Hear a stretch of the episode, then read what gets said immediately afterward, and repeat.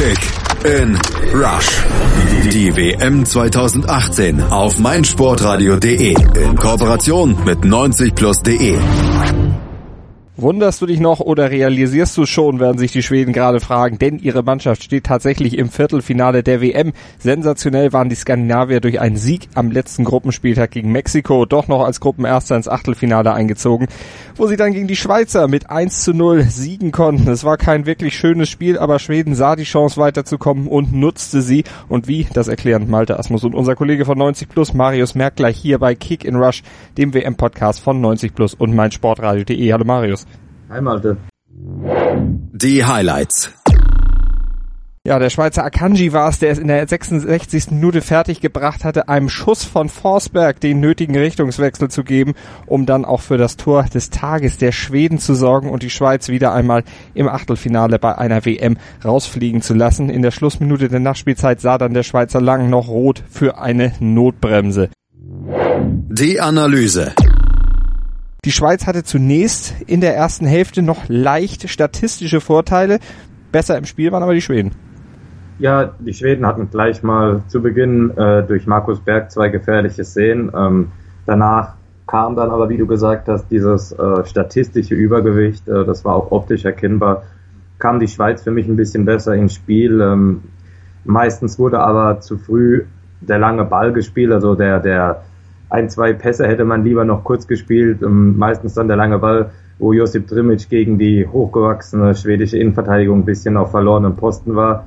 Ähm, das, äh, das Schweizer Spiel war auch sehr rechtslastig. Es wurde meist ähm, Shakiri gesucht, der sich den Ball auf seinen linken Fuß gelegt hat, den er meistens nach innen gespielt hat.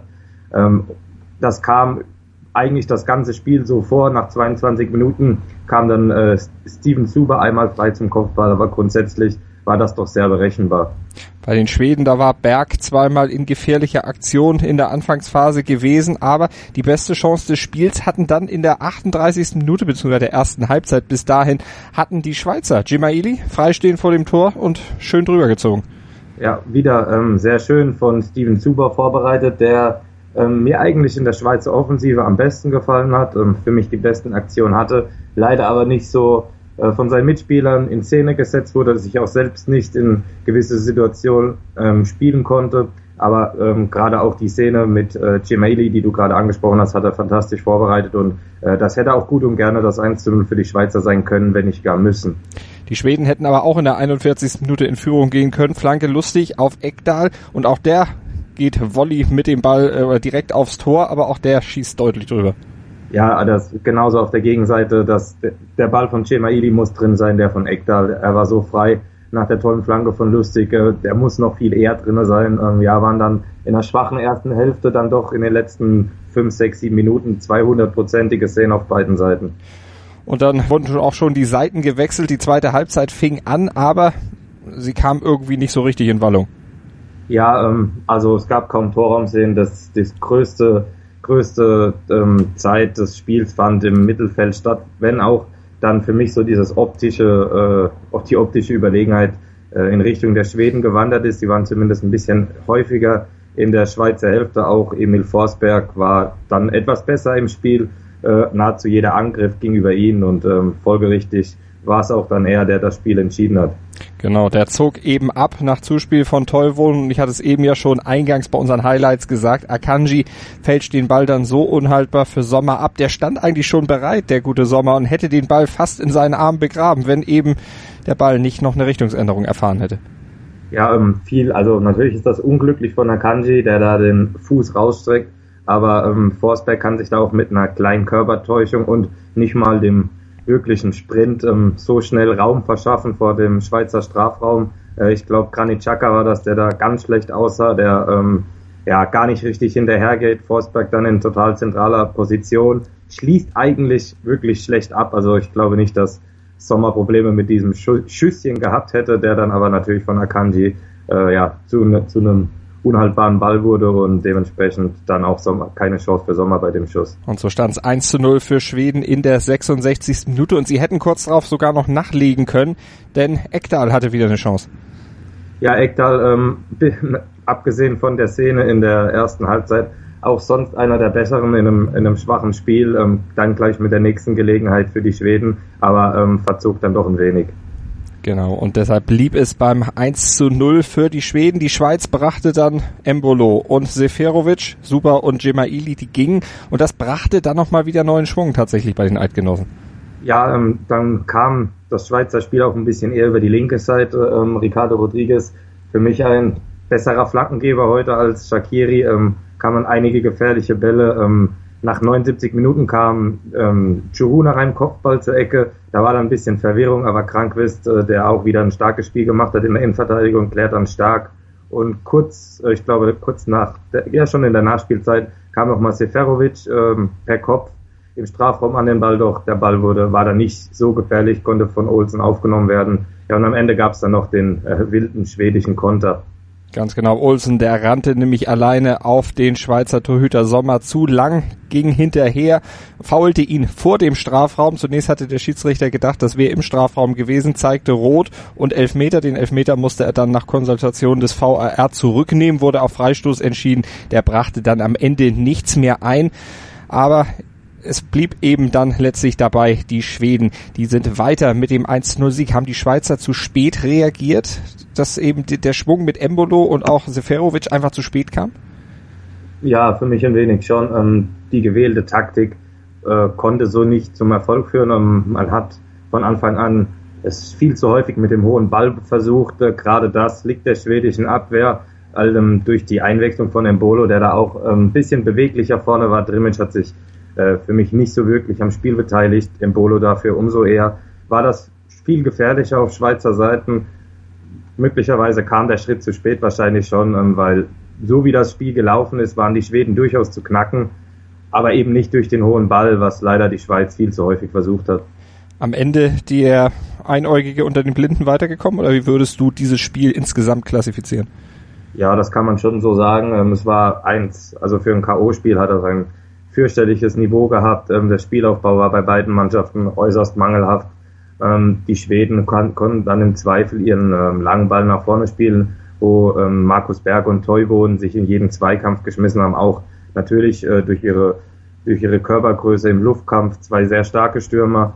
Aber alles in allem war das heute wirklich Fußball zu vergessen. Die Schweizer hatten für mich nur einen Plan. Der Plan war, möglichst weit in der gegnerischen Hälfte den Ball zu Shakiri bringen und er wird schon irgendwas Verrücktes machen. Ähm, das hat so nicht funktioniert. Dementsprechend waren dann auch nicht wirklich viele Ideen im Schweizer Spiel. Ja, und dann kam eben so ein Kick bei raus, wie er nun mal bei rausgekommen ist. Aber auch in so einem Kick muss es einen Spieler des Spiels geben bei uns. Für wen habt ihr euch von 90 Plus entschieden? Ja, ähm, das wurde dann doch Emil Forsberg, eine recht eindeutige Wahl. Ähm, war klar der auffälligste Schwede, nahezu jeder Angriff gegenüber ihm, tat mir manchmal sogar ein wenig leid ähm, dass er mit seiner fußballerischen Klasse da nicht unbedingt die Mitspieler hat, äh, mit denen er kombinieren kann. Hat sich dann auch vom Tor mit einem Doppelpass überhaupt erst in die Position gebracht, wo er ins 1 gegen 1 gehen kann. Macht das in dem Moment, macht er gut, auch wenn vom Gegenspieler nicht wirklich viel Gegenwehr kommt. Von Kranitschaka war das. Äh, ist dadurch der Schütze des entscheidenden Treffers, hat zudem 75 Prozent seiner Zweikämpfe gewonnen, 81 Prozent seiner Pässe an den Mann gebracht. Also eine recht eindeutige Wahl. Also Emil Forsberg, der Mann des Spiels, der eben auch diesen, diesen Treffer dann am Ende in der 66. Minute erzielt hat. Ja, was können wir von den Schweden denn jetzt noch erwarten bei diesem Turnier? Mit Verlaub, sie sind vielleicht die schwächste Mannschaft, die es geschafft hat ins Viertelfinale. Also zumindest spielerisch definitiv. Ich denke, da gibt es keine zwei Meinungen. Sogar, wenn man sogar überlegt, dass die deutsche Mannschaft, die ja wirklich spielerisch nicht viel auf die Kette bei diesem ähm, Turnier bekommen hat, in der zweiten Halbzeit teilweise in Unterzahl in der Lage war, das Spiel gegen die Schweden zu dominieren. Ähm, das zeigt doch schon einiges. Die Schweden haben nun mal eine verdammt starke Abwehr. Darauf können sie sich in der Regel verlassen. Ähm, so war es auch heute der Fall, gerade bei hohen Bällen. Das ist ein Mittel, das gegen die Schweden überhaupt nicht zieht. Da wird nahezu alles rausgeköpft. Ähm, natürlich die beiden Stürmer vorne, die großgewachsenen Nerven entsprechend das 4-4-2 der Schweden ist, es ist sehr dicht gestaffelt. Es ist wirklich schwer da durchzukommen. Aber ich denke, ähm, eine spielerisch, eine Mannschaft, die spielerisch ein bisschen mehr auf dem Kasten hat als die Schweizer, und davon gibt es noch einige in dem Turnier, ähm, sollten es doch schaffen, die Schweden zu knacken. Aber es ist wirklich eine sehr unangenehme Nuss. Die nächsten, die die Chance dazu kriegen, das sind entweder die Kolumbianer oder die Engländer. Die spielen heute Abend noch. Wir werden uns nachher noch um dieses Spiel kümmern. Eine von beiden, äh, welche glaubst du, wird, wird weiterkommen? Wenn du jetzt schon mal einen Tipp wagst, nachher besprechen wir ja den wirklichen Sieger. Ja, es ist wirklich schwer zu sagen. Die Engländer haben natürlich ganz gute Spiele abgeliefert, ähm, nachdem man jahrelang bei großen Turnieren wirklich gar nichts zu melden hatte. Dementsprechend ist auch schnell Euphorie da gewesen. Nun muss man auch sagen, dass die Gegner, vor allem voran Panama, natürlich keine Gradmesser sind. Ähm, die K.O.-Runde ist dann schon was anderes. Ähm, ich denke aber, dass es heute Abend gegen Kolumbien noch reichen sollte, wobei die Kolumbianer auch an einem guten Tag absolut in der Lage sind, die Engländer zu schlagen. Ich erwarte mir von der Partie später um einiges mehr als jetzt bei dem ersten Spiel heute. Also es kann eigentlich auch nur niveautechnisch nach oben gehen. So doll war das jetzt wirklich nicht im ersten Spiel am heutigen Tag. Im vorletzten Achtelfinale der WM 2018 in Russland. Später gibt's noch die Zusammenfassung und Analyse des achten Achtelfinals Kolumbien gegen England hier bei uns bei Kick and Rush auf meinsportradio.de, dem gemeinsamen WM-Podcast von 90 Plus und meinsportradio.de. Und ihr könnt trotz allem, auch wenn wir schon in der fortgeschrittenen Phase des Turniers sind, immer noch